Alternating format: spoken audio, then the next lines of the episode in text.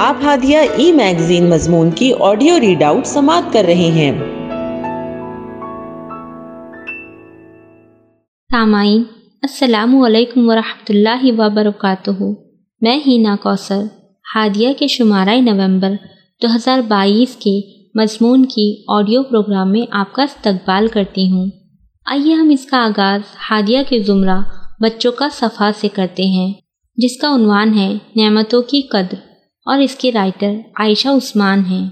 مریم تھکی ہاری school سے گھر آئی اور گھر میں داخل ہوتے ہی زور زور سے چلانا شروع کر دیا۔ امی، جلدی سے کھانا دیں۔ آپ نے آج کیا پکایا ہے؟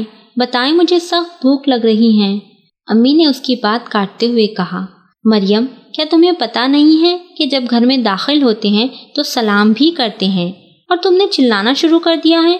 اور آج تو سب چیزیں بھی ادھر ادھر پھینک دی ہیں۔ پہلے یونیفارم تو تبدیل کر لو، پھر آ جاؤ میں کھانا لگا رہی ہوں۔ جب وہ یونیفارم بدل کر آئی تو کھانا لگ چکا تھا۔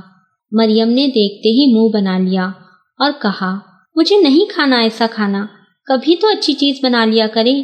آپ کو معلوم ہے میں یہ آلو بیگن نہیں کھاتی۔ ہر روز سبزی، ہر روز سبزی۔ مریم کی امی نے کہا، بیٹا، اللہ کا شکر ادا کرو۔ کہ ہمیں دال سبزی اور گوشت مل جاتا ہے۔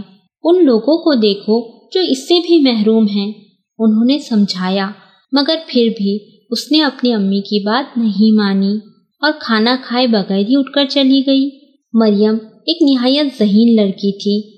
بس کھانے کے معاملے میں اپنی امی کو تنگ کرتی تھی۔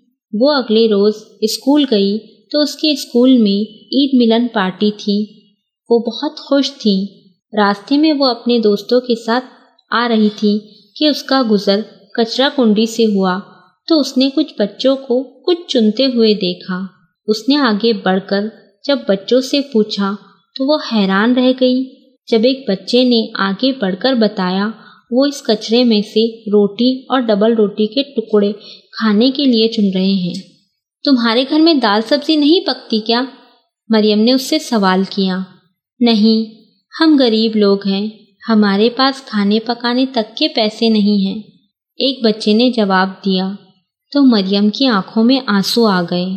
آج جب وہ گھر پہنچی، تو نہ کوئی سوال تھا، نہ کوئی نخرہ یا مطالبہ۔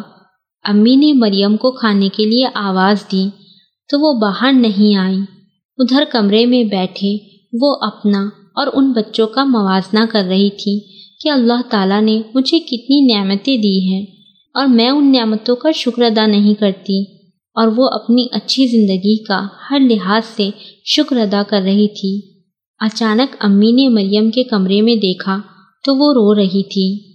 امی نے جب مریم سے پوچھا تو اس نے سارا واقعہ بتا دیا اور کہا، آئندہ میں ہر چیز کھاؤں گی اور کبھی کھانے سے انکار نہیں کروں گی اور نہ ہی اللہ کی نعمتوں کی ناشکری کروں گی۔